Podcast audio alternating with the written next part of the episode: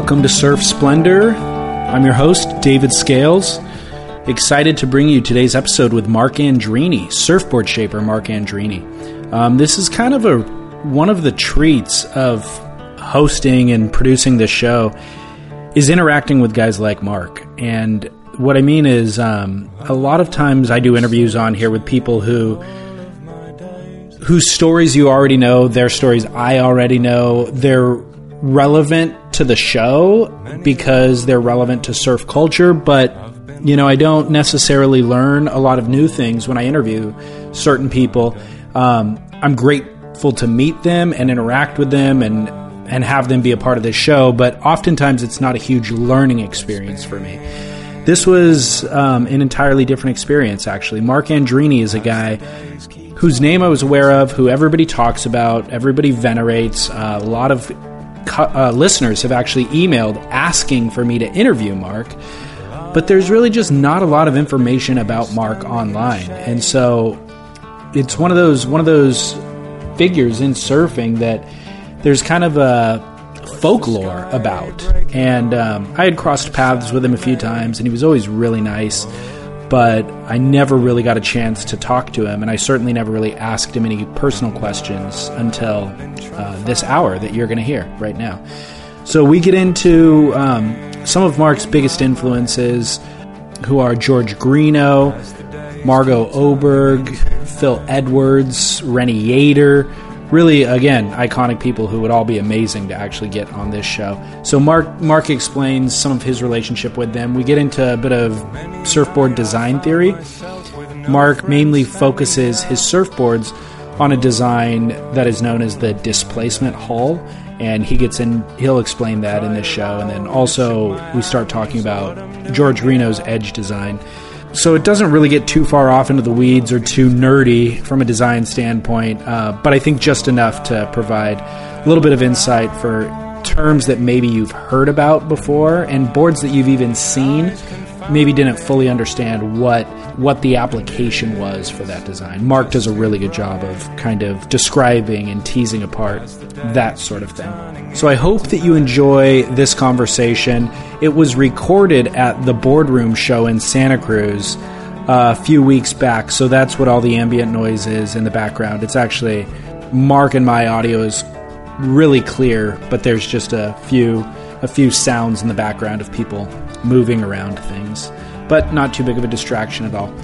So enjoy this conversation, and I will be back at the end of the show to sign us off. Again, David Scales for Surf Splendor. Here's my conversation with Marc Andreini. Enjoy.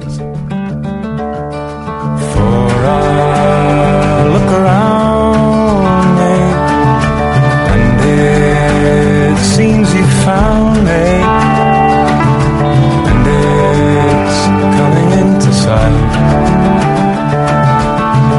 Days keep turning into night. As the days keep turning into night. And even breathing feels alright. Yes, even breathing feels alright. Now, even breathing feels alright even breathing.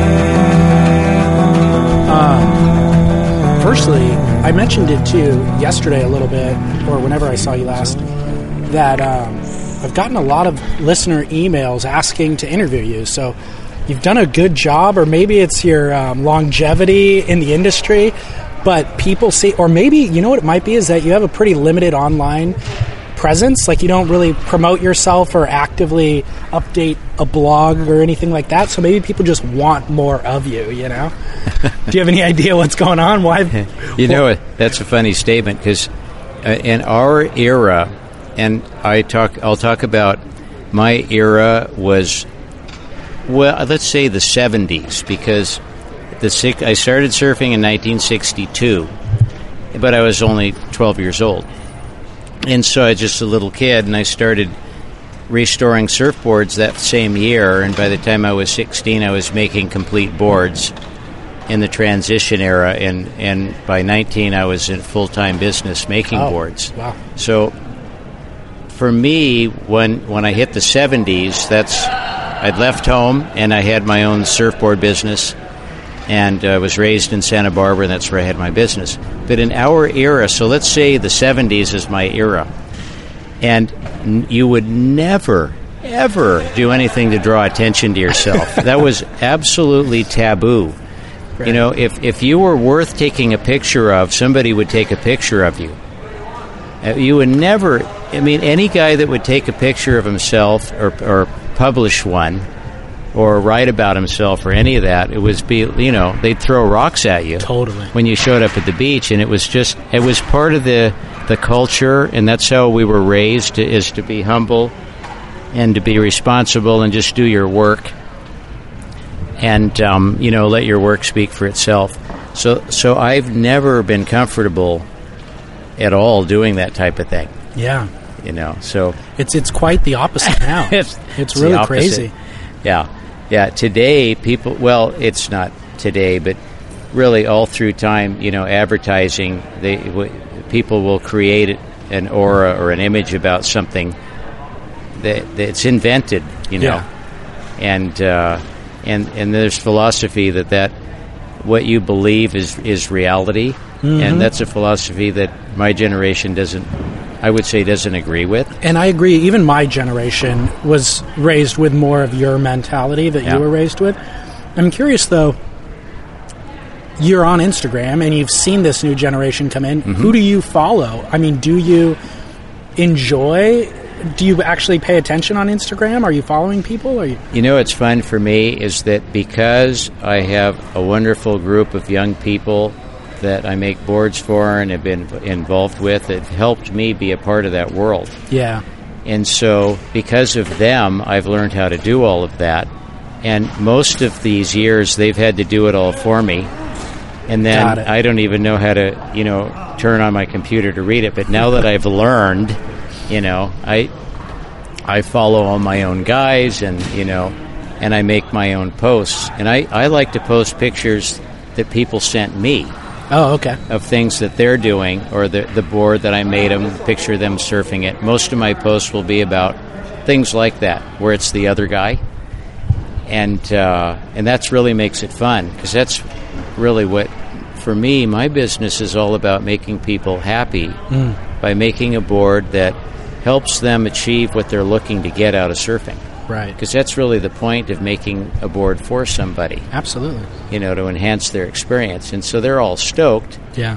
and they send me letters and pictures all the time, and that's what I, I really that's my favorite thing to post. Yeah, and I saw I'm a recent one that I saw was in Japan. I think. Yes. Japanese surfer riding Yes. one of your boards. So, yeah. And and that Misaki is my distributor. Oh. okay. I met him nine years ago, and he'd never imported a single surfboard to Japan, and I can't remember why he wanted to meet me, but he I, he didn't understand because his, his English isn't real good. Because I was raised in Santa Barbara, and that's where my business was. People think of me as a Santa Barbara guy. Well, I've lived in Half Moon Bay for about, I think, since 1980 Oh wow. so a really long time.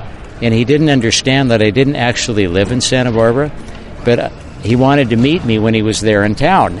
so I said, you know what? No problem. Just tell me when you're going to be there. And so I, I planned my trip down there Wow. for when he was going to be there. And he and his wife are the most wonderful people. And I mean, I never had sent any boards to Japan, and he ordered five boards and he's been such a, a trustworthy, you know, eh, man of integrity. Him and his wife. That for me, it's been a pleasure just to work with them. Wow. And so over these years, they've built up a clientele, and I've introduced them to all my other board building friends, who they also buy boards from, Oh my gosh. and are distributing them around Japan, and they love them. You know, Amazing. Yeah. So I, I and of course I limit him. I can only make so many boards Sure. but I make him uh, groups of boards every year ever since. So anyway, I, that was cool when he sent me that picture. Yeah. I couldn't wait to post it. Super cool. So let's go back uh, on the timeline to kind of your origin story and growing up in Santa Barbara. You said you were reshaping boards, but you ended up building boards as well. Right. Who, were, who were you getting materials from at that time in Santa Barbara? Where do blanks come from? Where does Well, when I, I originally I would restore longboards, and if a longboard, usually, of course, there were no leashes and lots of rocks, and high tide was the real enemy of Sure. any surfboard in those days. And there's high tide twice a day, so there's plenty of beat up boards for sale. Okay.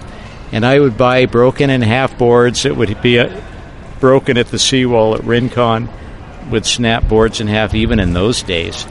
Five bucks. I'd put them back together, put a competition band across and sell them for 20 bucks. wow, And uh, I actually was making a living all through my high school years. Really? Doing that, yeah. And I'd get boards with no nose, no tail, the fins off, and I'd put nose blocks, tail blocks, make a fin out of a sheet of plywood, Okay. pigment it. And so when the shortboard revolution started to happen, I just would strip the glass off of longboards and reshape them. yeah, So, so that's where I got the materials. In the White Owl shop in Santa Barbara, I was on the surf team there, and they built all my boards, and so I could get materials from them. That's where I would have got it, mostly scraps. okay, I did all everything was scrap material, got it. but that that's where I got it. Okay, I, I remember reading somewhere that your mom taught you to surf. Is that true? That's true. What I mean, that is such an. I mean, especially there's there's more female surfers now in the lineup than we've ever seen before, and it's still one out of every twenty surfers probably in the lineup. It's got to be I'd say less, huh? yeah, depending on where you are, I suppose. Yeah, But yeah. I got to imagine she was the only person in the lineup at that time. That's Well, really my interesting. mom was a, a swimmer, and she was raised in San Francisco, and she moved us to Santa Barbara when my parents split up in the Oh, okay. 50s. And she loved Hawaii. She'd been to Hawaii before she got married and it surfed Waikiki.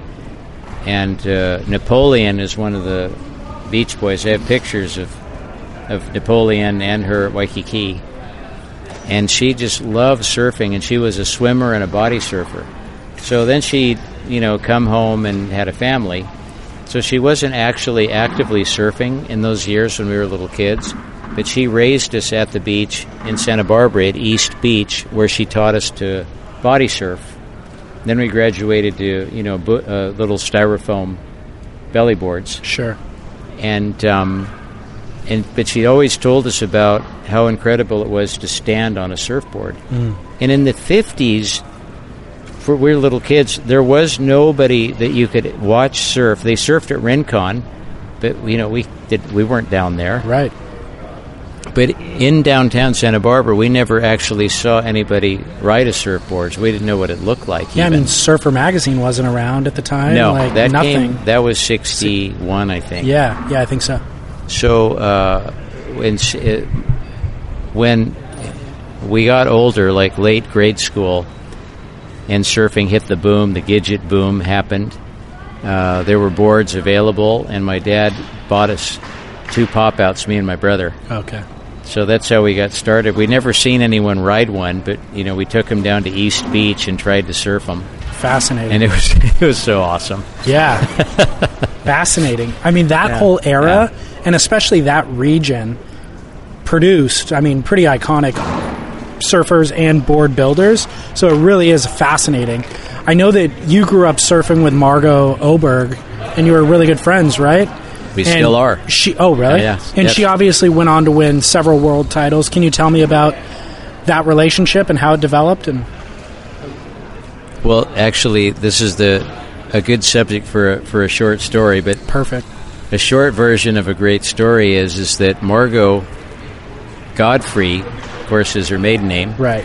but I think she was. I always think of her as being 12 years old because we're about three years apart. I was 15, Okay.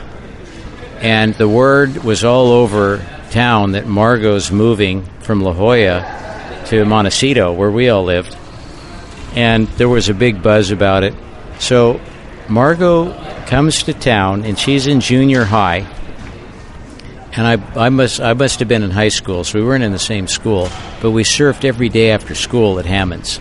Got it. So the first day she's in town, here she is out at Hammond's, and uh, riding a, an eight ten Hansen that Mike Doyle shaped her with white panels, a beautiful little board.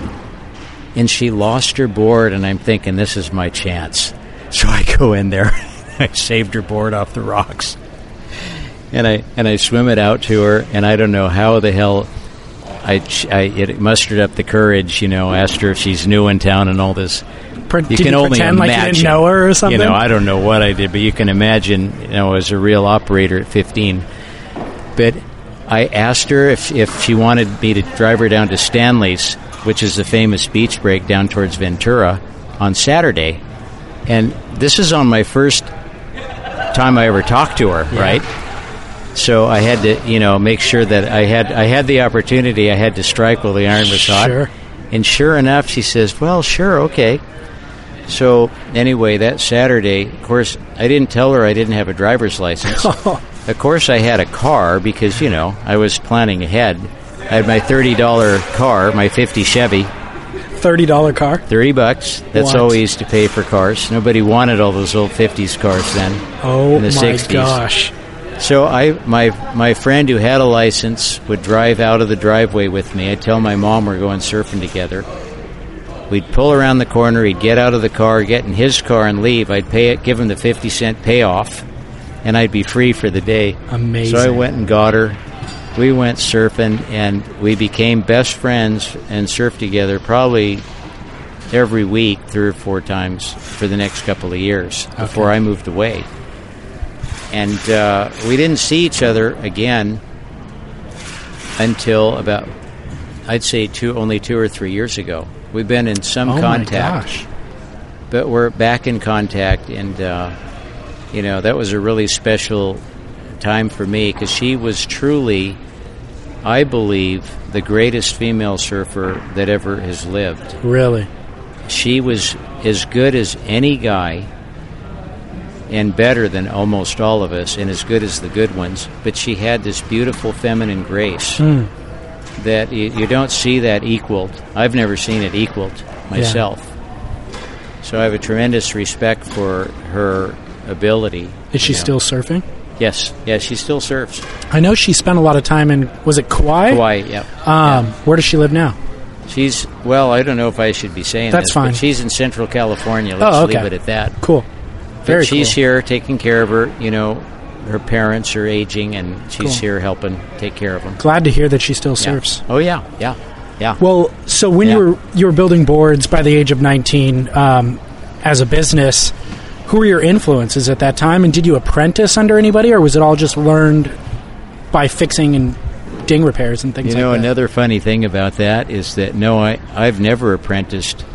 I've 100% self-taught wow. because in those days there, there was no such thing as somebody letting you come into their shop and Oh, showing really? you what to do or or you bring some hacked up you know blank and they're going to glass it for you and make it look nice you you know if you were going to do something you had to make the whole thing yourself because Okay. shops were you'd make the whole board in one factory and uh, and they were older people that did that for a living and uh, like Yater and uh, and the White Owl shop. I mean, those guys had factories, and they're going to have some little kid in there showing them what to do. So when I uh, started making boards, I already knew how to do it because I've been restoring them since I was 12 years old. Right. It was no problem. Sure. But but the fun part for me is is that my uh, I'd say my primary influence in my surfing life would be George Greenough Okay. because of the way he surfed. I got I surfed with him. I saw him in his prime. I got to surf the ranch with him when he was riding his red flexible spoon velo, and I saw what he did, and I was just so astounded. That's what put me on my course of a displacement hull type of a surfboard, and um, that's been my primary focus in my personal surfing. And although when I, you know, when you make boards for a living, you make lots of different types of things. But my personal quest is riding single fin displacement hulls, and that's what I really love. Can you explain displacement hull for the listeners Well, to be fair and fair, how that's different? every board displaces water, but but the idea is if you just compare a sailboat to a to a hydroplane speedboat, Okay. so a flat bottom or a concave bottom rises up on top of the water and skims along the top of the water, whereas a sailboat has a deep hull that goes down, say, 10 feet down into the water, and it has a curve to it, and it pushes through the water, and as it, the water parts, it's forced to, to deflect around the sides of the foil of the hull or the keel, and it creates a forward thrusting motion because air over an airplane wing does the same thing. It creates lift, and water wrapping around a keel creates forward momentum. And so that's the difference. I mean, those are extreme examples. Yeah. But a surfboard that's designed around a bottom that drops down into the water gives you a sensation of being connected to the wave, and it, it's it's a feeling that's just so wonderful uh, compared to a board that skims on top of the water, and you can steer them all over the wave, and that's satisfying too. It's just a different approach. Right. And so it's really, I think, just personal, uh, what, what your personal goals are and what you want to get out of your surfing. I just really love that connectedness and the flow of the displacement style of a board. Well, and that suits a certain uh, suits a certain type of surfer. and you got turned on to that by watching Greenough. Correct. So tell me about seeing Greenough. When did that happen? How did that happen? Had you heard about him before seeing him? We all knew about George Greenough because in 1964, you've heard of the Endless Summer. I've heard of that. George Greenough was in the beginning of that film. Not Okay. a lot of people will remember that. You'll remember it if you go back and watch it. But the film was shot in 1962. All that footage is 62. It was released in 64. So Bruce Brown says, "Here's George Greenough, a very uh, long ride on a very short belly board." And it shows George Greenough at the sandbar riding a waist high screamer on his balsa wood kneeboard. And of course, he's kneeboarding, not belly boarding. And so we all knew about George Greenough. Plus, we all lived in the same neighborhood. He only lived two miles from me. And so I was able to surf with him when I was taken by friends to the Hollister Ranch. And I was there on, a, on an epic day. And this is the subject of, you know, also stories that are worth writing a whole story about. Well, let's hear that. Let's break it down. Tell me about that day. That day, I went with Margo, whose friends from La Jolla were coming up. They're rich guys with a fancy Boston whaler, Okay. and I mean we were dirt poor, and so they wanted to come up and surf the ranch. He's now 13, and they think that she has connections, right? Well, her connection's me, and so she asked me, "Hey." You know, my friends want to come up and surf the ranch. You know, can can you fix that so we can? I said, sure. I've been there. I know all about the ranch. And of So, course, lis- for listeners who don't know, the ranch is a private property. it's that you all private access. property. It's not accessible except by boat.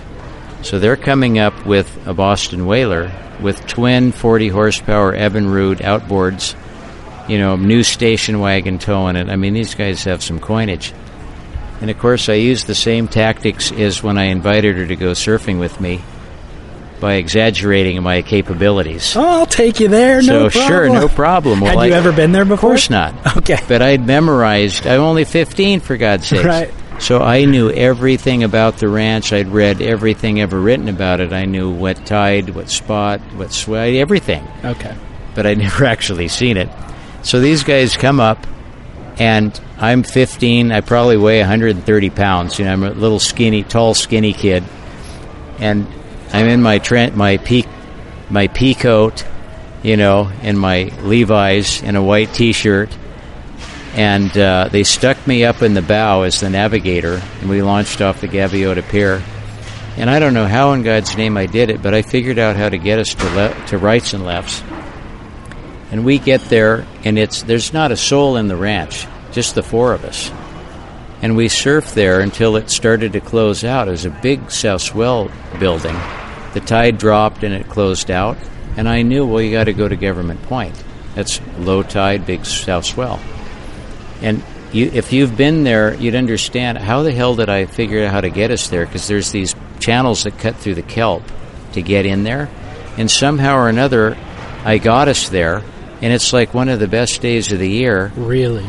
And well, you know, it was one of the best days of, year, of the year because Danny Hazard and George Greenough show up, and they're the only other people in the ranch besides us. So yeah, you can be sure it was one of the good days. It had nothing to do with me. Sure. I just got us there.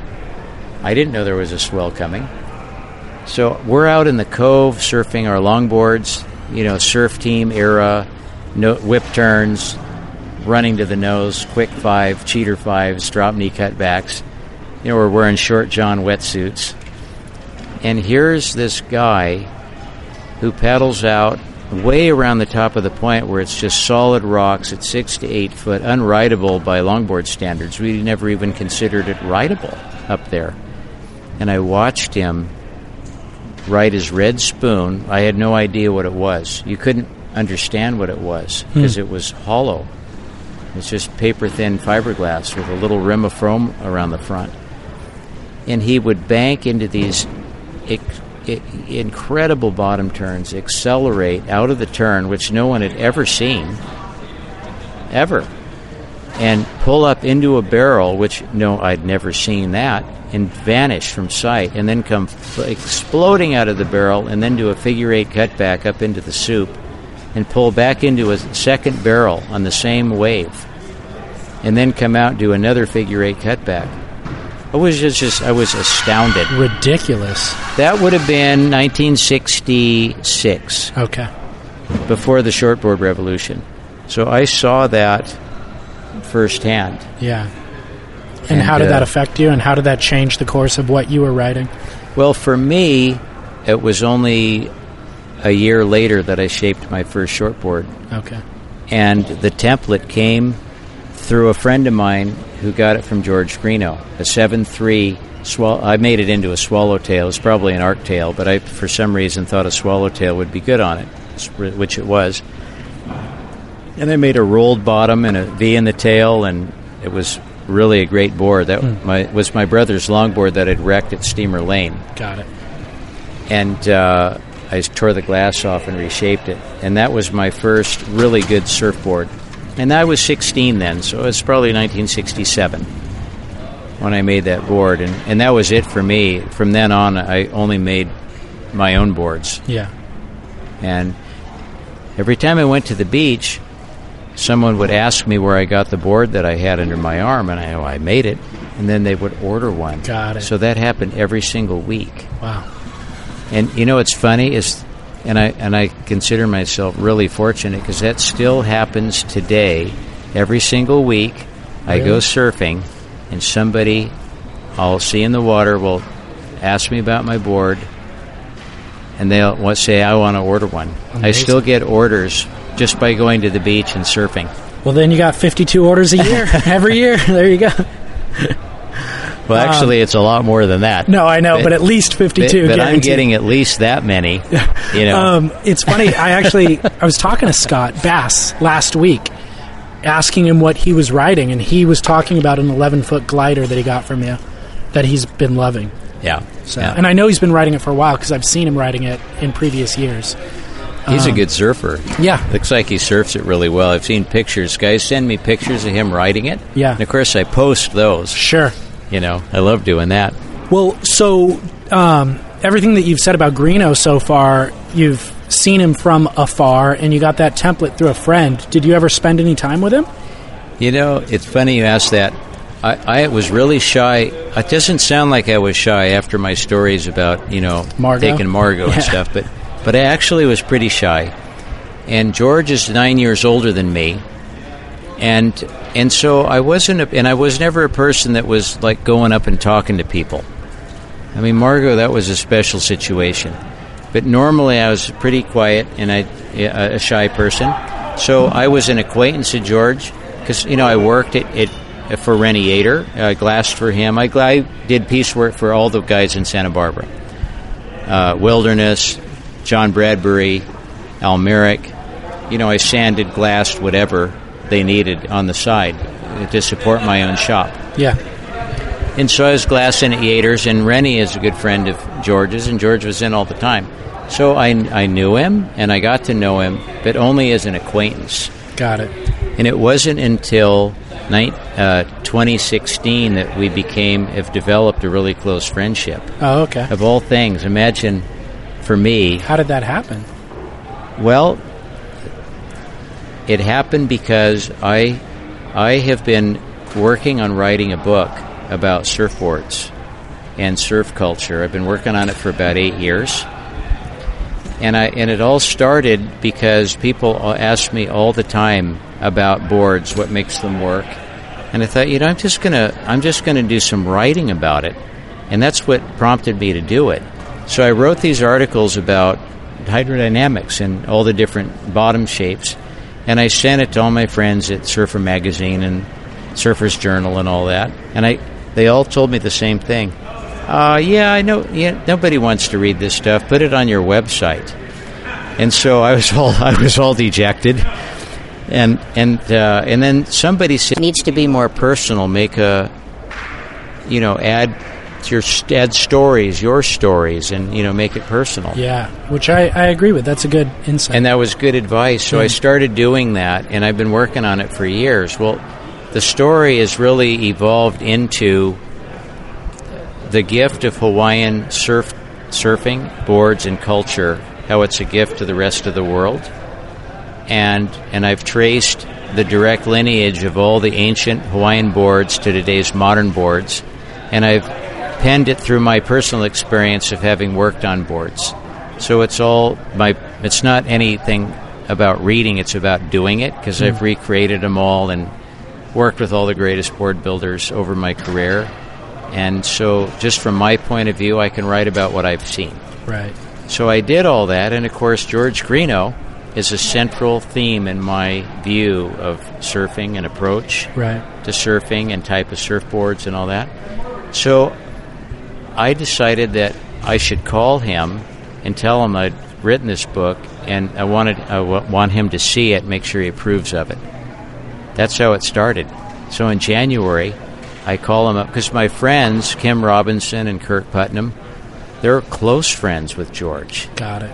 You know. So I, hey Kim, get George's number. Oh, just call him. He'll love talking to you. Right. So I'm all nervous, you know. I'm probably out breaking into a cold sweat, and I call, leave a voicemail. He calls me the next day, and and that has led to a journey that uh, has taken me where he's brought me in and shared all of his personal templates with me, and his design of the edge board, which is came after his round bottom spoon, and. Um, I ended up going to Byron Bay, and I spent two and a half weeks with him here in June, and it's probably one of the great greatest trips of my life. Was it? You know, and you know, I can honestly say that we're friends now, Yeah.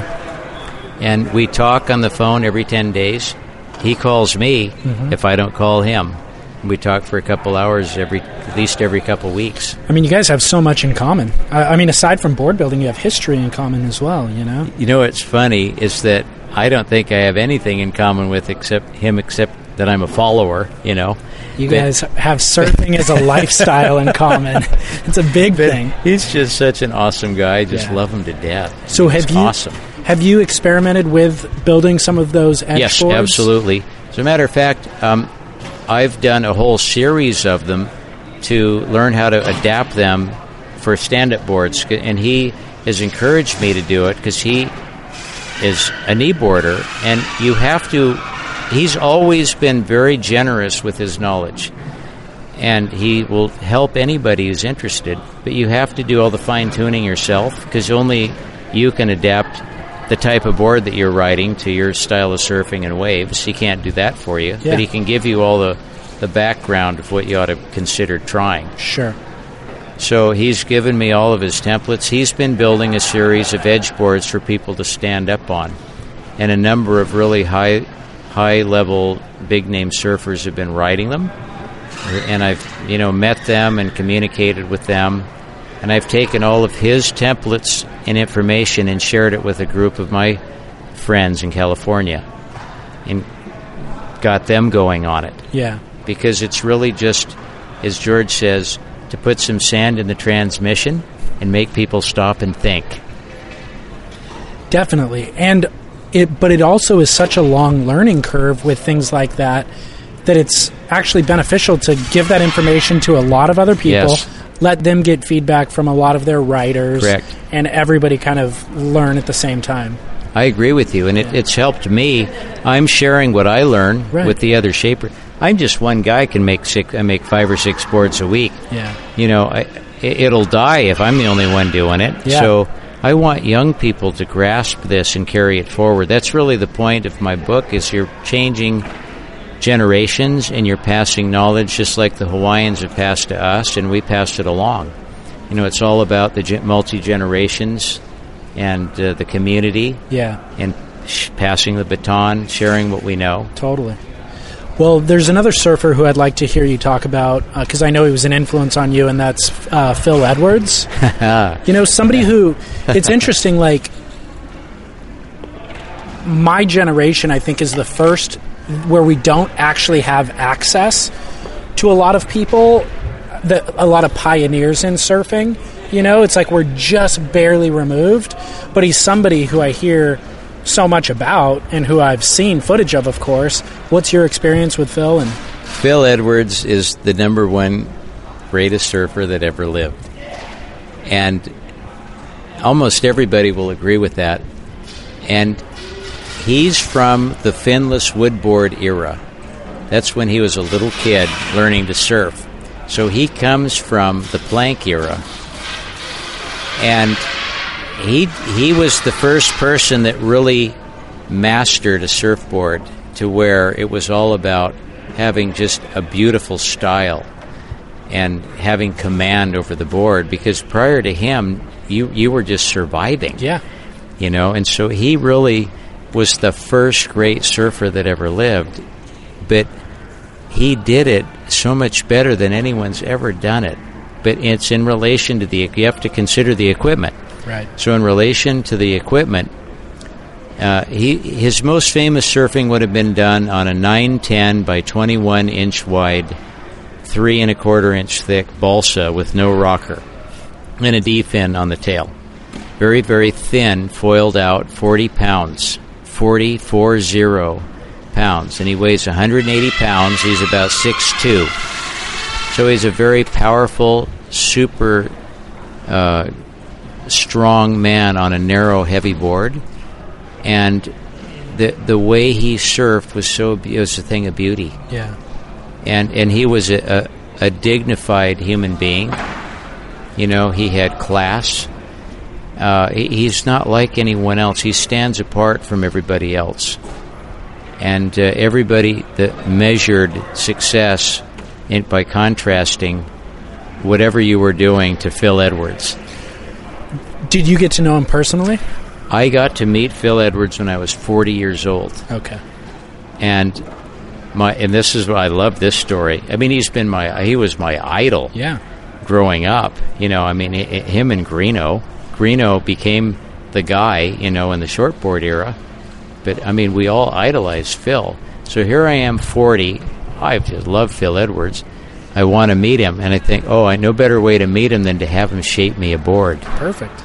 So I, I find out where he is. Hey, can I bring a blank down? Will you shape it? Sure, come on down.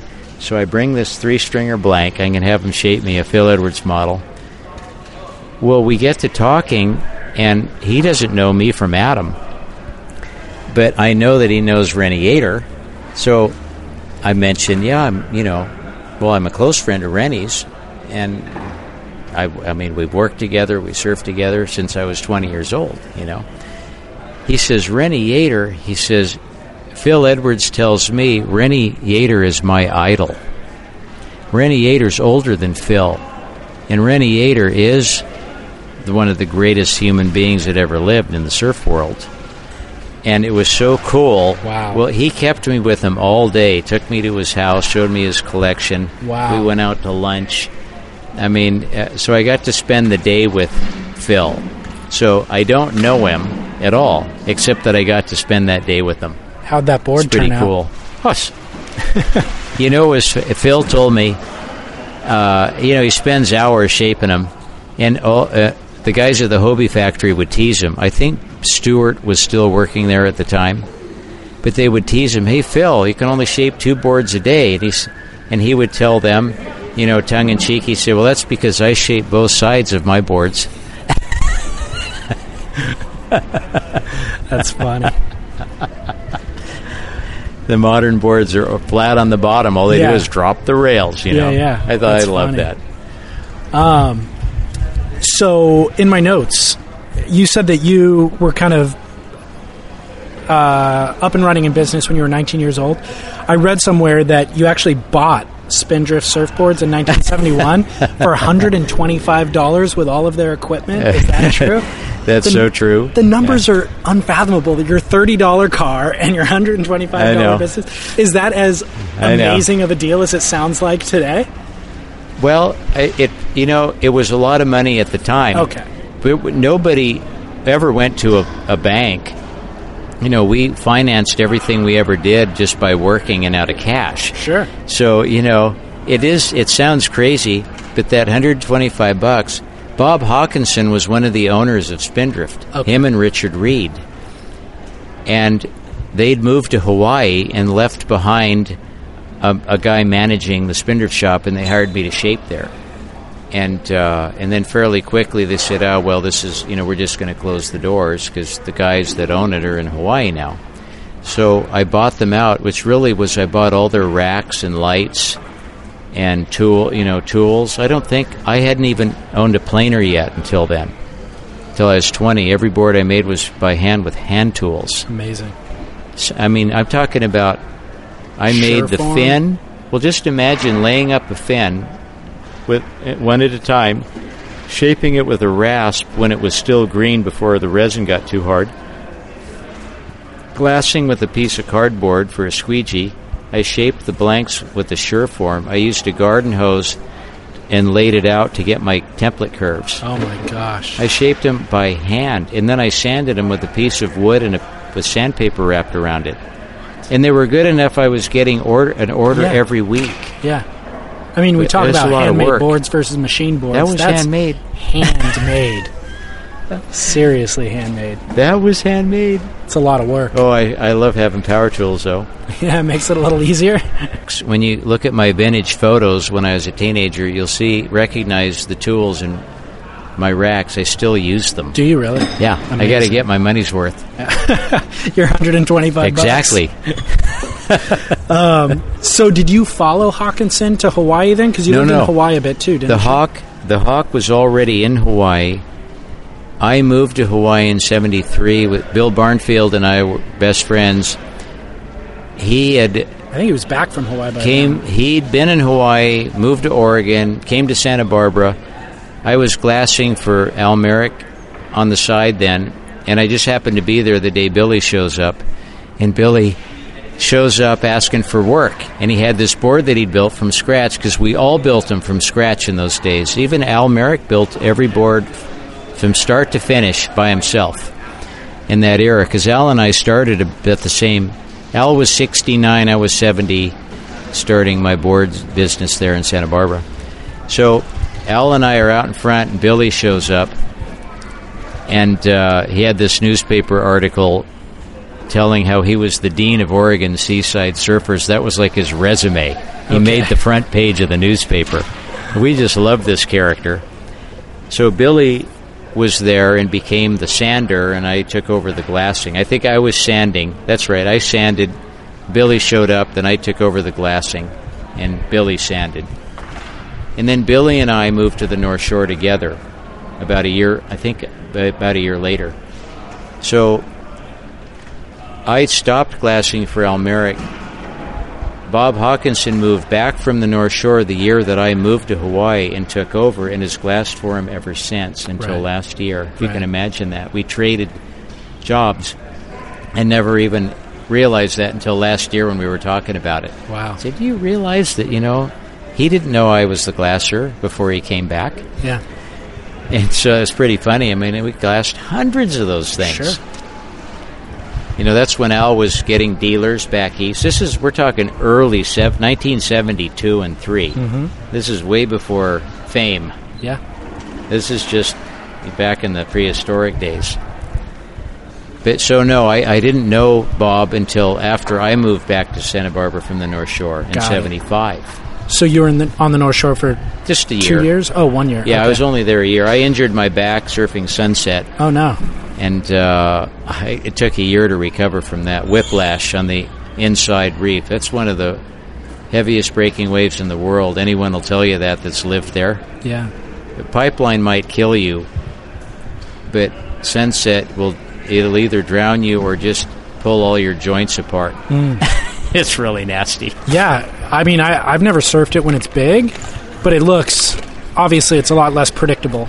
You know, a lot more chaos. Yes. Um, were you building boards while you were out there? Oh gosh, yeah. We went there to be students of big wave surfing, Billy and I. So we built our own hot dog boards, but he was a student of Gerry Lopez and went on to become a lightning bolt, one of the dozen guys that built them. Yep. And I went to Barry Kanaiaupuni and had him shape me a gun. Okay. And uh, because, you know, I I don't know how to make a gun for Hawaiian North Shore surf.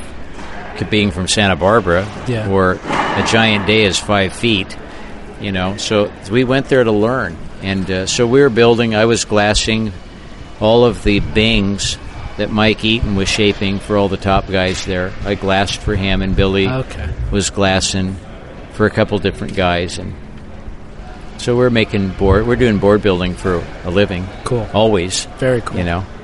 Yeah. Seems like everybody I know, especially from that era, did a stint in Hawaii. It's like in the 70s, that's what you did. You know, it seemed maybe it's a little bit more cost prohibitive now, I'm afraid. Um, it, it was Mecca. You, Yeah. you, if you were because we consider that, and before professional surfing, very few people made a living from surfing. We were the tiny percentage, not it couldn't have been a half a percent of us we were board builders. That was the profession, and anybody who's a, a career surfer, you have to go to the North Shore and either die or survive or become something. Mm-hmm. You know, well, I almost died, you know, and went back to small waves in Santa Barbara where I belong. You know, but it's a real education being there, and that's what helped me understand the whole range of design. So I totally understand what high performance surfing and flat bottom boards and pintails are all about, and what they're made for. That's what I rode. And that's what I built in the 70s, you know, for most of my customers. I mean, I always rode round bottom displacement hulls personally, but in those years, no one else did. I just made them for myself. yeah. I do that now because there's an acceptance and an interest in them.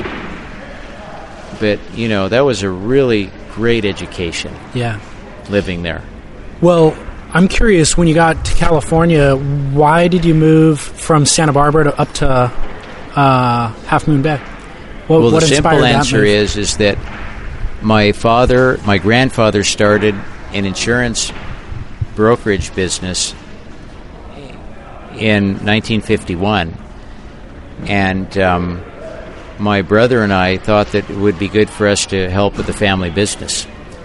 Now, I was nearing 30 years old and had already had the ultimate career in surfboards. I did everything that you could do, I'd done, you know and being on the North Shore, building boards for all, with all the greatest surfers, surfing with all those guys, and and we didn't know that there was a, a future for old people in surfing, and and and professionalism was on the increase through the late seventies. I was not for any of it, you know, exploiting surfing. It's a lifestyle. It's not a sport, a professional sport. It just doesn't go together. That's just my opinion and it wasn't for me. I wanted nothing to do with it. I'm a board builder. I'm not going to sell clothes and brand my name and do all that stuff. It just wasn't didn't seem ethical to me. So I thought it was time to be a part of the family business. So I moved back to San Mateo. I was born there. Only lived there for five years, Yeah. but I moved back to be a part of the business. and I basically just stopped making boards for a living. Okay. But still making boards. Just Well, I'm always making 20 a year for myself, right? Sure.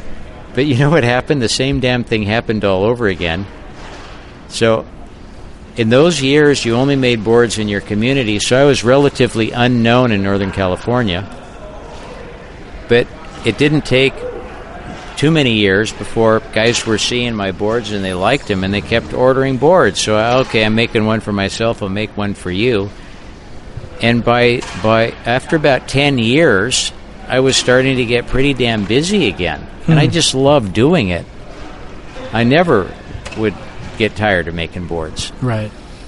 And so it just the business built back up to I'm probably about I'm not back where I was in the 70s because you know we had a big factory. We were making a lot of boards in those days. But I'm close to back to being that busy. But I don't have a glass shop anymore. I just shape them Okay. but in those days I had a factory and you know we're making the whole board. I just shape them now. So, uh, what were your production numbers like in the 70s versus now? Well, I made probably 350 boards a year in the 70s, Okay. which was a, a, a lot for a local board builder, Yeah. and I make 250 now Okay. Yeah. Without You the glassing. without glassing them. Yeah, because I still have my other job at the family business. Yeah, I was going to ask. Yeah. So you've never you've Always stuck with that the entire time. Oh yeah, yeah. I've only, I have only two jobs in my life, and I still have them both, and they're both full time. Amazing. you know, I mean, to be honest, the most I don't know. I don't want to say the most successful or even the most interesting, but it seems to be the most maybe the most content and satisfied people that I've interacted with building boards have a day job because then because then there's no pressure on paying the mortgage, feeding the family, all that Yeah. sort of thing and you and there's also no pressure on producing the type of boards that people want. You can kind of explore what your interests are, Yeah. invest some money, time and time and resource in exploring the edge design Right. or whatever without worrying about who's going to buy that and developing a market for it, you know. You know, it's interesting you say that because I would agree with you that I, I I love it so much that I don't love it any more or less now than I did before. I just love doing it, but it, I just think of it as just pure joy. I mean, there's a lot of sweat. You do a lot of perspiring. You know, anybody that would ever go into a shaping room and see what it's really like would. That's why no one will do it. Yeah. because it's really physically tire tiresome, and uh, un, it's really unpleasant. But I just love creating stuff. But you know, I I think I prefer not having to do it for a living. Although, you know, I depend on it. I mean, to me, it's just as important. You have to be 100% responsible. You have to take care of your customers. You can't be a flake. You have to commit to making the boards if you're going to take the order. Yeah. So it, it isn't really any less responsibility. So I don't know. I just ended up with two jobs. but for me, I did it the other way. You know, I did it for a living for 10 years Yeah. and uh, and I never. But see, I never planned to be a surfboard builder. It was never a plan. I wanted to be a school teacher. Oh, I never in a million years. I never even thought of doing it for a living. I just ended up doing it for a living because I was. I just always had so much work from people asking me to do it. I never said no. Yeah. So I just ended up working six days a week making boards. And so at one point, I realized, oh, I guess I already have a job. Yeah. Seriously, sure. I hear you. it wasn't a plan. Yeah. I'm curious, you mentioned a couple of times writing, certainly the Phil Edwards board, um, the board in Hawaii. How often do you currently order boards from other people, and how instrumental has that been in your surfing evolution and your shaping evolution? That's a great question. Thanks. You know, the, the most recent board that I ordered from another shaper was a longboard from Rennie Yater Okay. three months ago. Okay. to give you some perspective. And I love that board. And I, I usually, it, at this age, I don't learn too much from other people's boards because I know what every almost everything does from look by looking at it. Sure. But other people make things that I'm not willing to make or try and figure out how to make. I'll know I'll never do it, but I know that what they're doing is really great, and I want to experience it. And it's I just have them do it, and it doesn't necessarily influence me. But I love my Yater. He made me a round pin. It's it's uh, off the Apocalypse Now model that he made a collector series of. Thomas Campbell's the one that that had him make one for him. And it was so beautiful that me and a bunch of other guys all ordered them. Oh wow! So how is you were talking about? He'll explore, or other shapers will explore things that you're not exploring. How is that board different than what you would make for yourself? Well, it has a flat bottom, okay. And I don't make anything with a flat bottom. But he, Rennie has his own approach to making things work, and it's totally different than me. And it's just so efficient. You know, I'm just not capable of doing it. You know, my mind, I just want to bend everything. Hmm. And he has a different approach. But the board is has a simple beauty to it, and it serves beautifully. And I, I really enjoy that. I've had Nick Palandrani shape me a board. Uh, he's a really gifted young shaper. He's in the shape off this Yeah. weekend. Source surfboards Source is his surfboards. label. Yes, and he just has an artistic, beautiful approach to boards and a fresh, open mind that you don't see very often. So I've had him shape me a board. I had Mike Eaton shape me a Bonzer when I was in Hawaii in the North Shore because they had the license to make the Bonzers. Bing did at the time, and that was an incredible surfboard. Uh, I've had I had Rennie shape me a board in the '80s, uh, uh, uh, like an eight foot um, baby spoon, and that was a, a memorable board. It was a really good one. Do you still have all these boards? No, I don't really collect them. I have some. I have my Yater. Yeah. I'm still riding it, Yeah. um, and I ride my own longboards, but I ride his in between. Sure. But I just uh, so yes, I do have other people shape me boards. Who would you love to get a board from that you haven't? That's a really good question. And you know,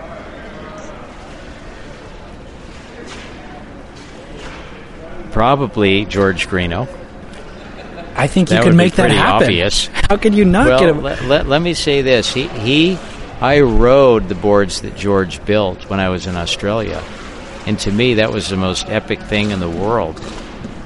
I, mean, how could you not want to ride it? It was an incredible experience. And for me, I, I learned a, a ton from riding that board. I rode the 8-8 that he made. And it was an education that I, it's indescribable what I hmm. learned from riding that board. But he doesn't make them for people. He makes them. He's doing a project. He sells them and donates all the money, 100% of it, to his charity, which is the Westpac. It's a helicopter air rescue for uh, victims of of shark attacks and you know of fishing boat accidents. Wow. You know he supports them. So how does he earn a living then? Well, George has, is a blessed person. He never has had to work. Oh, I didn't know the that. family has a, a trust, and you would never know that because the, he is a very resourceful, frugal person, and he's devoted his life to designing boards and uh, you know inventing things. And he's actually worked. He's never had to, Right. but he's worked on film projects and worked for Hollywood film crews and done a lot of things. He's an inventor, basically. Hmm. Yeah. yeah, And yeah. he's a very hard-working, regular guy. yeah. Interesting. Yeah, yeah. I always wanted to get a Skip Frye, you know, and I feel like I've got to pull the trigger, but like I, the wait list is so long and can't get him to answer the phone and stuff like I that. know, I know. So it's kind of like it's a hassle, you know. But I, that's a board that I've heard nothing but beautiful things about, and like um, people speak about it like poetry almost, you Right. know? So Well, for me, you know, Yater, that's why I got one. I mean, if you think about it, that's somebody that I want a surfboard from. yeah, totally. And, and I did. Yeah. I went and got one. Now's the time too. These know? people are still accessible. Yes. You know? It's Yes. crazy to think about. Uh, still working. It is amazing. Well, and that's our, you know, those are the people that we've looked up to. Right. What? So back to Half Moon Bay. I think most people can only really only associate it with Mavericks. what are the waves like in the area? Give me paint the picture for me.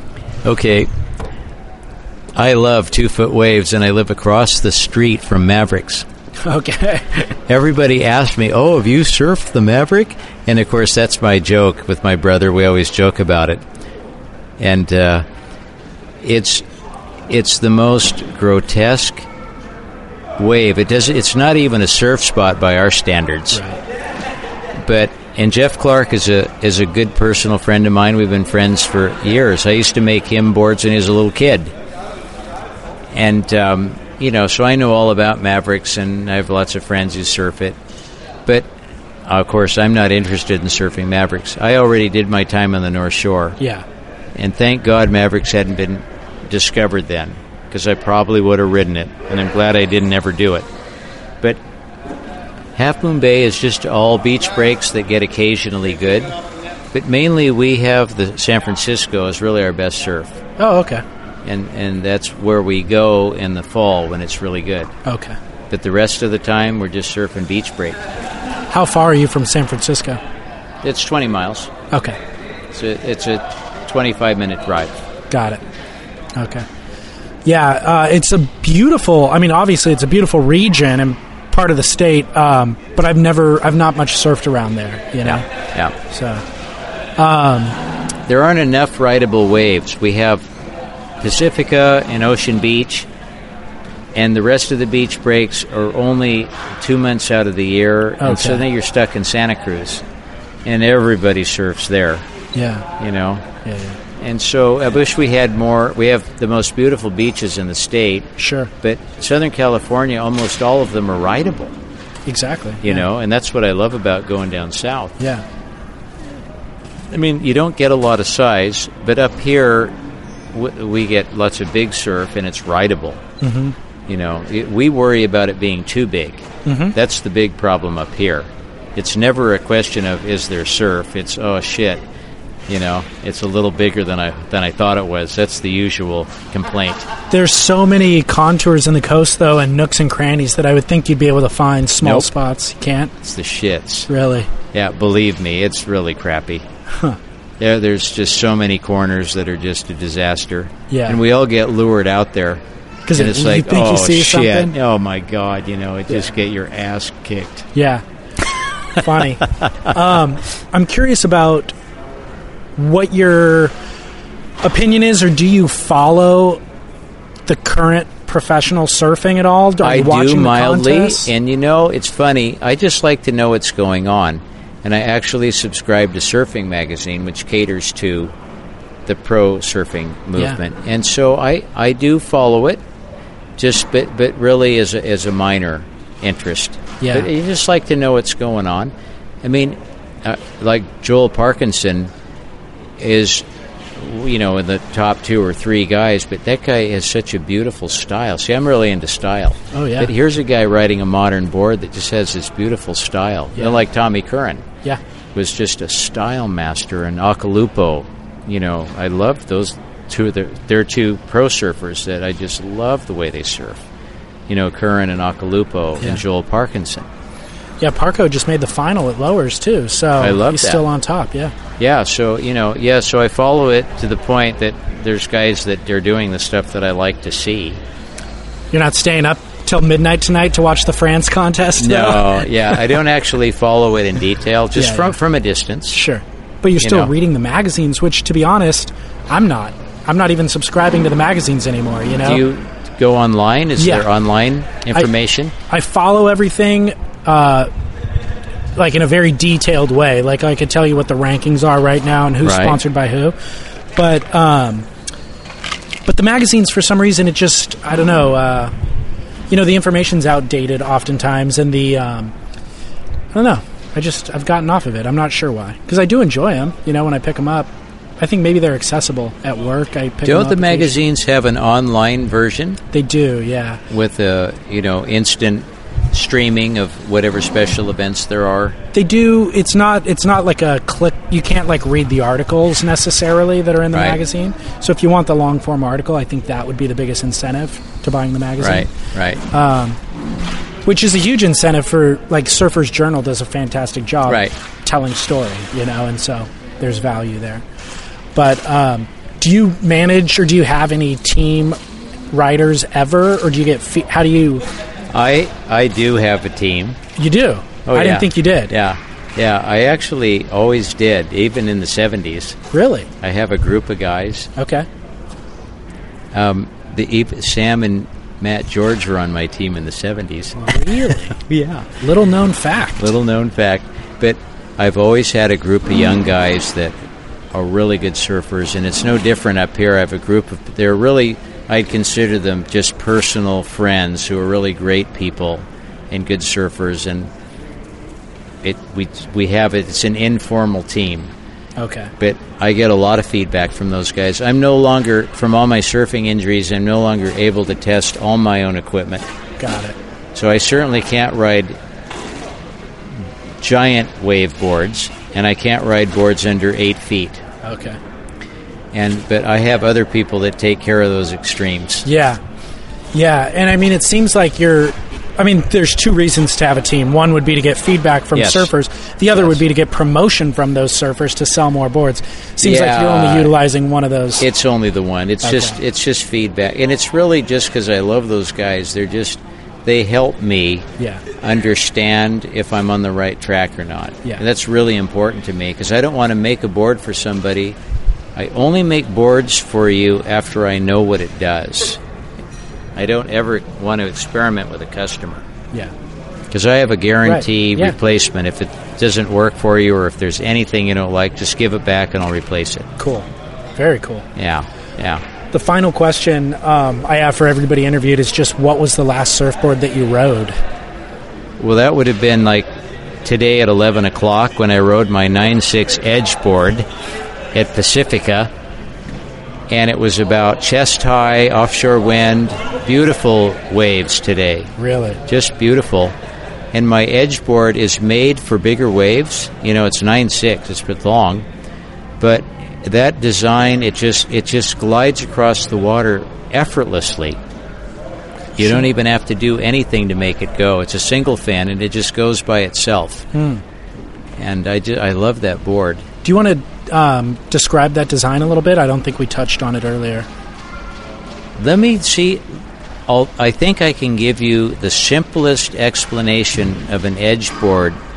It's a board that's made for less than perfect conditions. The con- the center is concave, and there's a hard edge that follows the center of the board. So let's say you have a board that's 22 inches wide, and the concave is 18 inches wide, and there's edges on the concave. And then the outside of the board, which is where your rails are, are round and lifted all the way to the deck. So it's like a boat. You're, it's not like a surfboard, it's like a boat.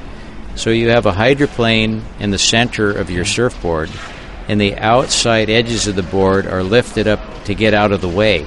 So no matter what kind of chop or bump you're riding through, you have a center high speed tow board that just flies through it across the top of it. But when you go to turn the board, the rails are so soft and raised up to the deck that it'll just roll right over onto the rail. Hmm. And it takes all the bounce and the bump out of the surf. So they're very smooth and easy to turn. And they'll just trim over all the dead spots. Right. That's basically what the, the design is about. Got it. And that's what Greenough intended them for, for less than perfect surf. Yeah.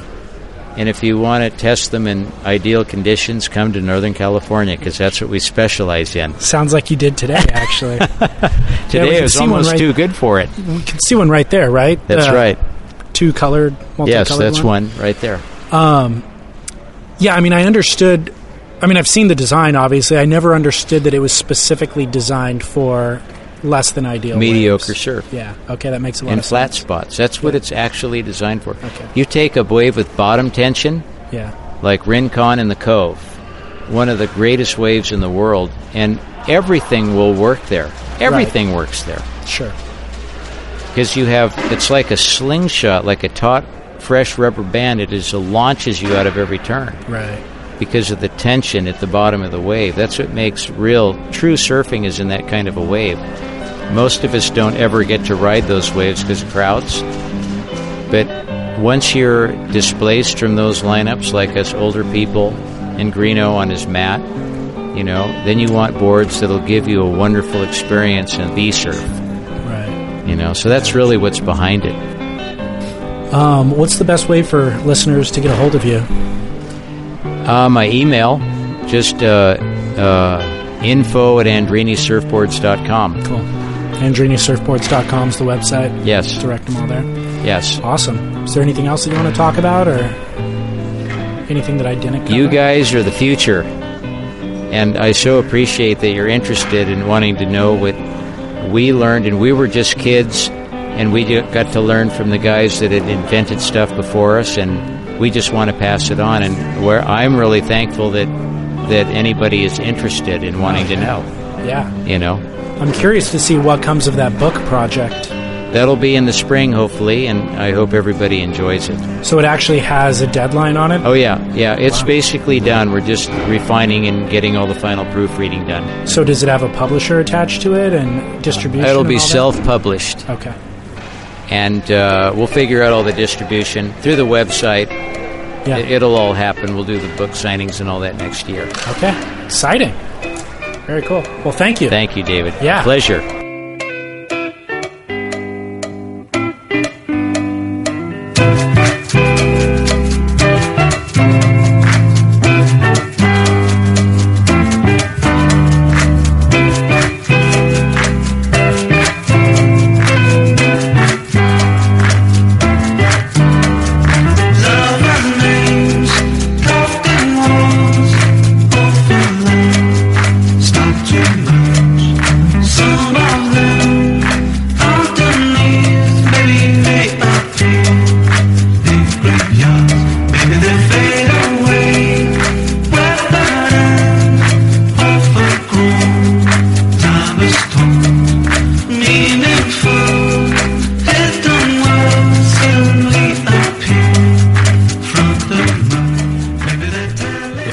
Doesn't get you psyched to ride some alternative equipment compared to what you're currently riding, then I don't know what would. Marc's making some incredible boards, and if you are at all in a position, contact him and uh, reach out and have him custom make you a board. You will not be disappointed. I don't own one, but I plan to, and everybody I know who does have an Andreini raves about it. So, really, really amazing stuff. Thank you for that, Mark. Appreciate the time. And listeners, if you want to help support this show, share it with friends and or make a donation. We have a donation platform on surfsplendorpodcast.com. You can contribute there, and we'll also post a link to Andreini's website and all the things that we discussed in this episode. You can also leave a comment about today's show or any of the past shows because they're all archived for free, as is every music track for every episode of Surf Splendor, including this one by Bibio. So check that out if you've ever been curious about the music. That's all I have for today. This is David Scales signing off until next week and reminding you to shred on.